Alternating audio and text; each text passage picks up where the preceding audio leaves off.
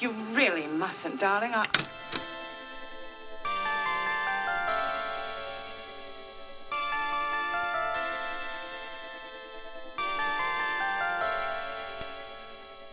What's up, everybody? Thanks for listening to episode 16 of the first season of Can I Comment? I'm Michael, and I do this podcast with my friends Jake and James, and it's been a few weeks since we've all been in the studio, aka our office, together, talking about things happening in culture, and we've been doing some interviews. We've had some interviews the last few weeks with some brilliant thinkers, communicators, theologians, pastors, and it's been so good to hear from so many of you how much you've enjoyed those. So that is something that we are definitely going to continue doing in the future, starting to book episodes, book guests for season 2 as we speak. So we're really excited about that. And then here in the next few weeks, we're going to be back up live in the studio, mixing it up with me, Jake, and James as well. So a lot of good stuff around the corner for the podcast as we kind of end season 1 here in the next couple of weeks, take a little bit of a break, and then come back for season 2.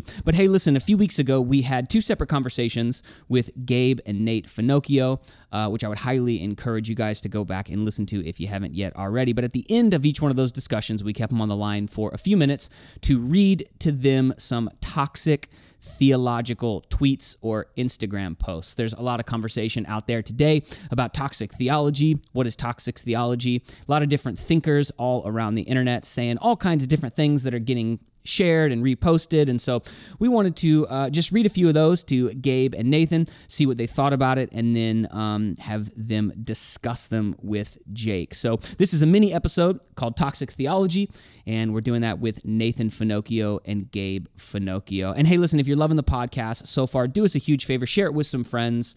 Go on iTunes, Spotify, YouTube, subscribe, like it, rate it, share it with people. It is just such a huge help as we continue to build the conversation. So, hey, listen, enjoy this conversation with Nate and Gabe Finocchio around the idea of toxic theology, and we'll see you back here next week.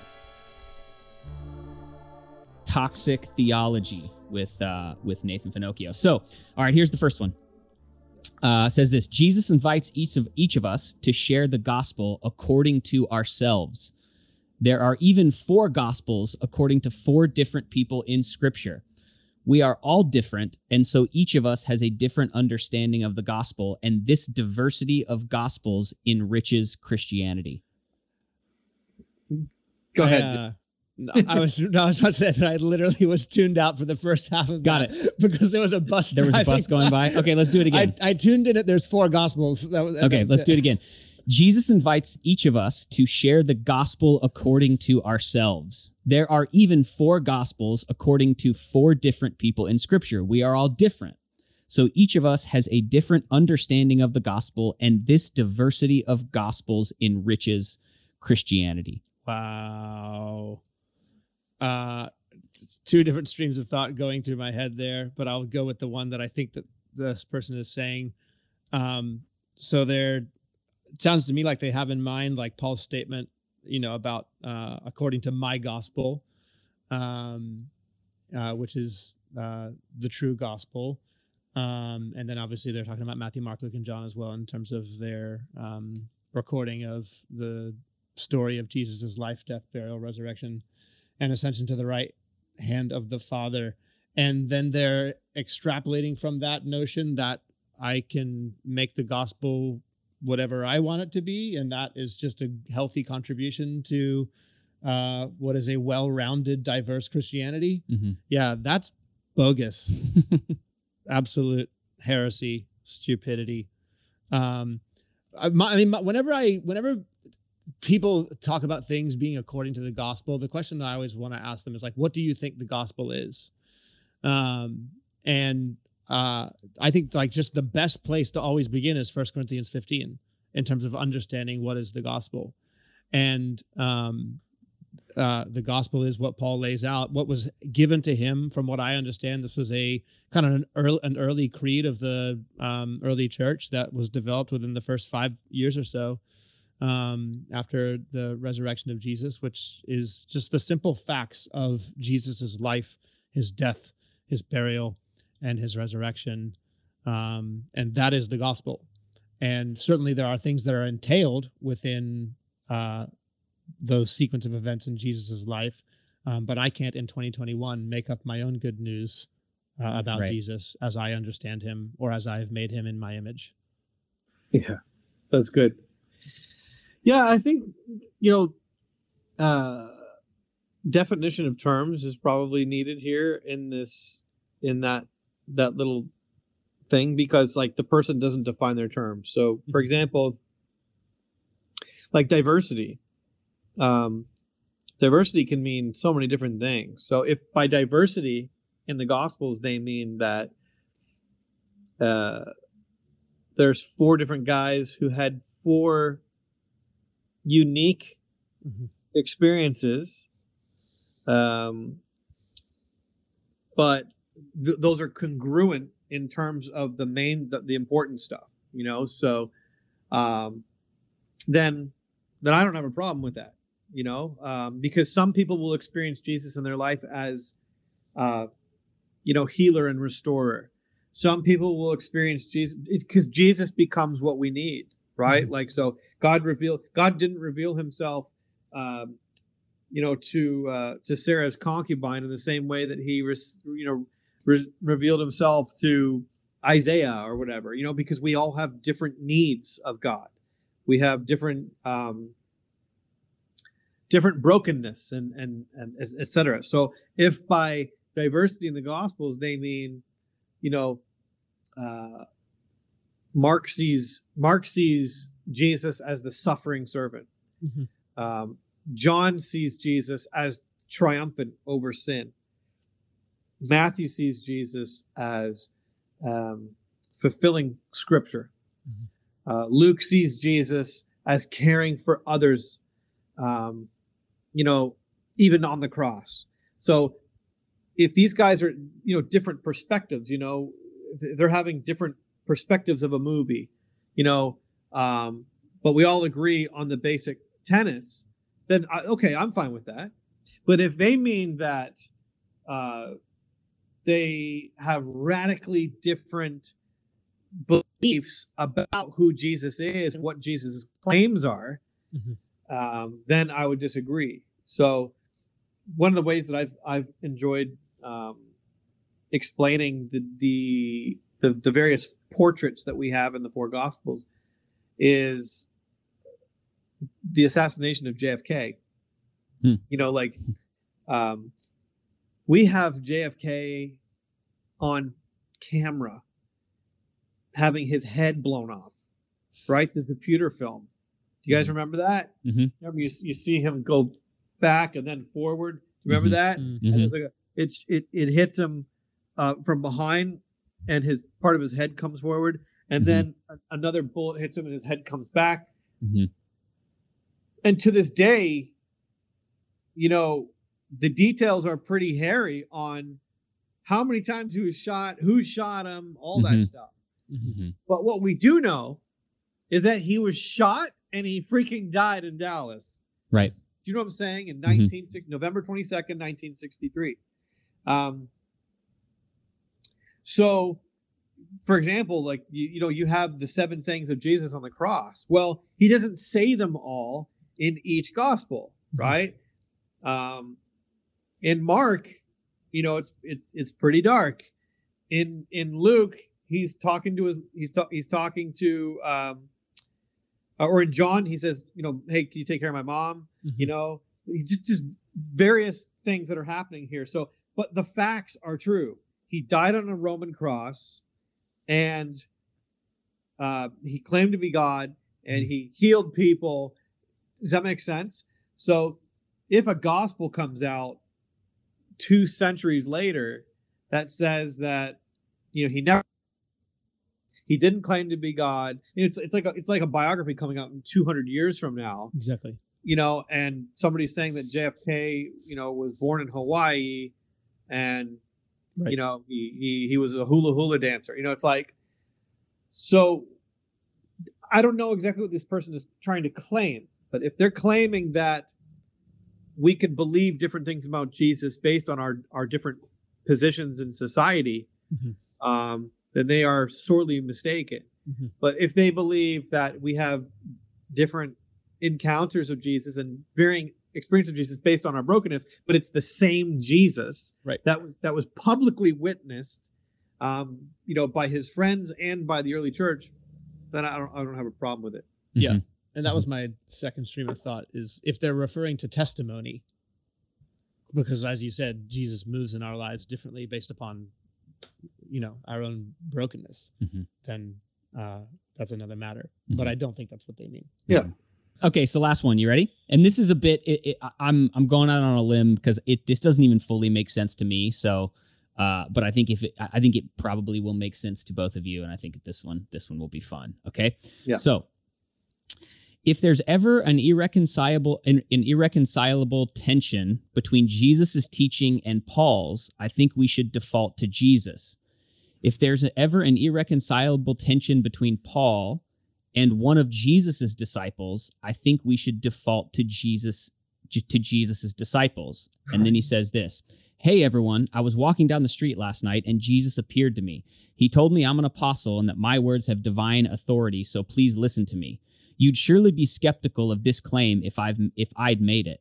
Why shouldn't we also approach Paul similarly? We should never be afraid to think a thought, ask a question, consider an alternative perspective, form a new idea, scrutinize orthodoxy, or question assumptions ever."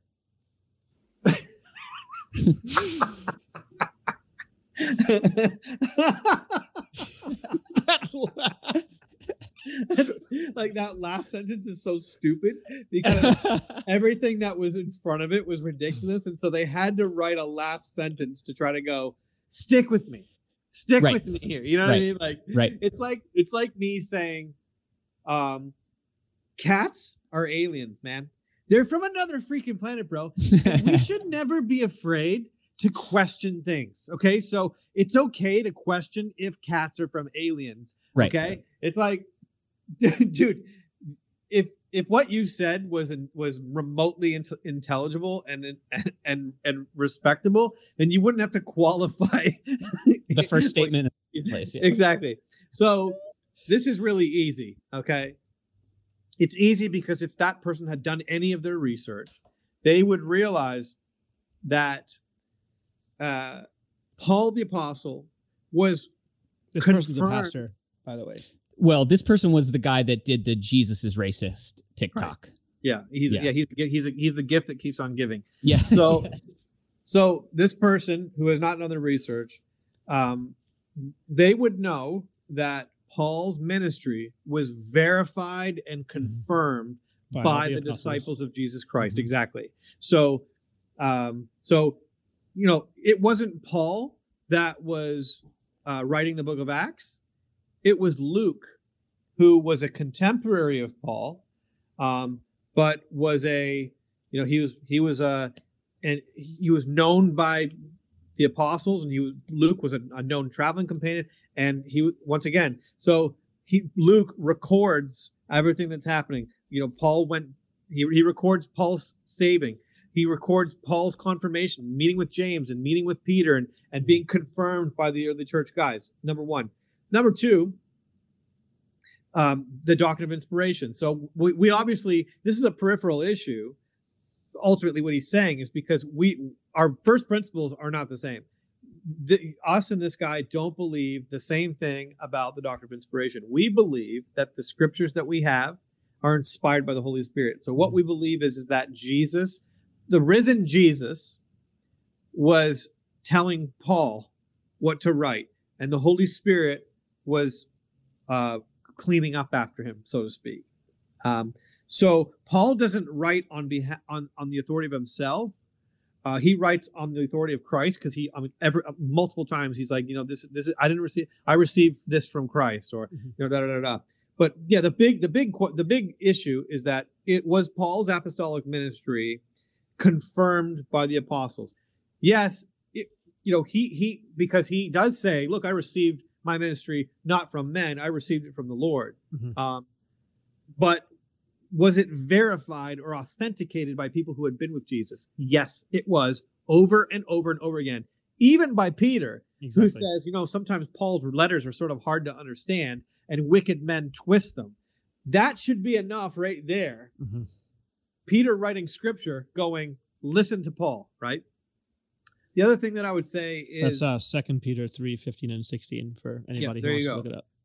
So the other thing that I would say is that... that Paul, I love how tickled you are by this. Oh, I'm loving this. People are going to have an issue with Paul because he's pastoral. So Jesus is going to come in and he's going to make these, hey, I'm the king. I'm the king of the kingdom. I'm in charge. This is how you come into the kingdom. And he's going to be ministering to the lost people of Israel. Okay.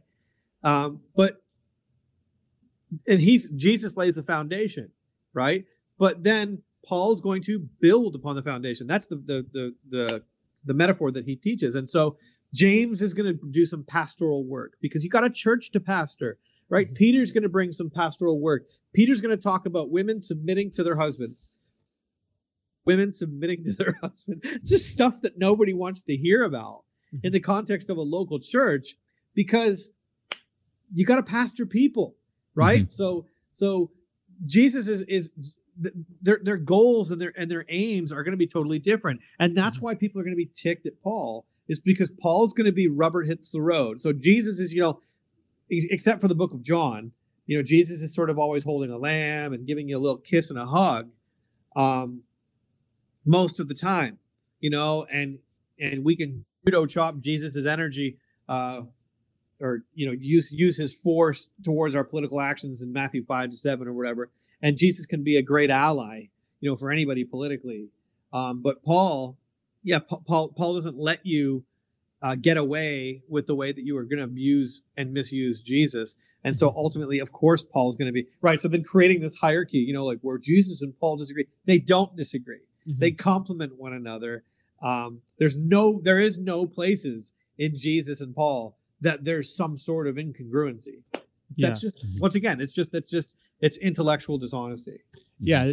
That would probably be the only thing that I would add is that, you know, to use his language, if ever there is a irreconcilable difference between Jesus and Paul, at the onset, you are now assuming that you are interpreting Jesus better than Paul interpreted Jesus. Mm. Correct.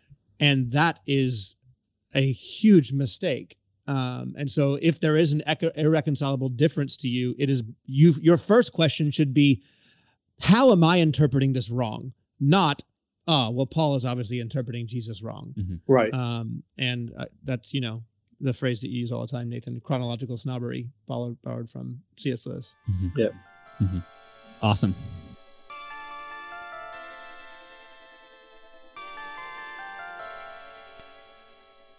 Okay, here we go. Deconstruction is the bitter medicine the American evangelical church desperately needs. They say that every 500 years, give or take, the church has a massive shift or reformation. The last big one was in the last 16th century. It's always hard to judge how large and influential a movement will be while it's happening. Is the deconstruction movement a small drop in the bucket, or is it the massive wave or reformation that changed everything? I hope for the sake of the kingdom that it is the latter. So this would be a deconstructed, you know, progressive theologian, thinker, comparing this movement to the Reformation. And I guess my question for both of you would be, what do you think about this? And then how is deconstruction different than, you know, Martin Luther's reform of church doctrine? Oh, man. I mean, I think for starters, it comes down to that point on what authority we're appealing to. I'm not on board with the idea of trying to make deconstruction sound like it has a positive side. I think that when true deconstruction is actually happening, it does lead to something other than Christianity, and I think ultimately it leads to for a lot of people, it leads to despair. What I would say, you know, maybe what some people are calling deconstruction really is just that they're unlearning bad traditions, and they're maybe learning right theology. But that is not deconstruction. That is growing in your faith. That's doing what Ephesians 4 says, right? Like coming to the unity of the faith, the knowledge of the Son of God. But that, I don't think that that's what this person is talking about. And I think for them to put the deconstruction movement on par with the Reformation is absolutely ludicrous.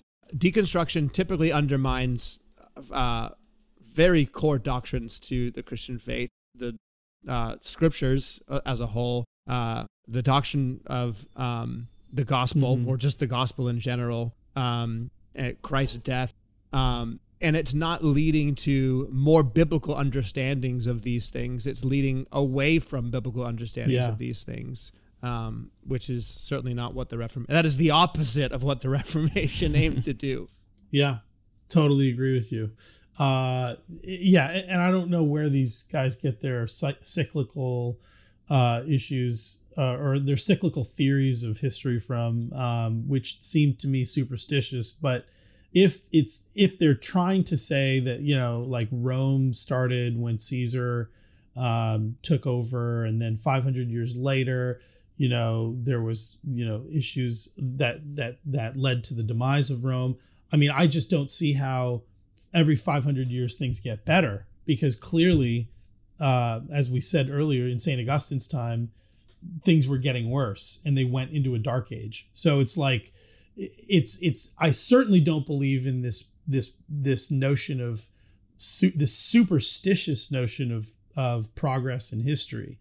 I don't think things get better naturally, but I also don't like talking about things as though they are inanimate and that they have no ability to change based on good or evil. I think that, like, I don't like talking about civilization like a decayed cheese, you know, like like something that you left in the fridge too long. Like, I actually don't like talking about it that way, because that's not a moral framework. That's not a right and wrong. There's no right and wrong in there. It's actually fatalistic. And it's deterministic, and it's really anti-human. It's a blasphemy against the dignity of man, which is his free will. And his free will says, no, I have sinned, and that is why things are happening this way. I have done the wrong thing. I have taken the wrong path. I have sinned against God and man, and I have done evil, and that is why, you know, evil is taking place to me, because whatsoever a man sows, that shall he also reap, because God is not mocked. And so there are consequences to decisions that we make. And so if we choose to allow divorce and no-fault divorce in our society, so that people can just get married willy-nilly and divorced and separated willy-nilly, you're destroying the family unit. Well, if you destroy the family unit, there's consequences, because you're destroying, if you destroy all the small societies, eventually the big society is going to get destroyed. So these are, and you can point it back to an issue like divorce. So these are, you know, it's just talking in this kind of, you know, scientific way about history sounds, it sounds highbrow. Really, it's ignorant, and it's absurd, and it's immoral. So that's what I think about that. And I think that deconstruction is really destruction. That's really what it is. You're not actually constructing anything. You're just destroying what there is. And I look at that as vandalism and a thing fit for barbarians.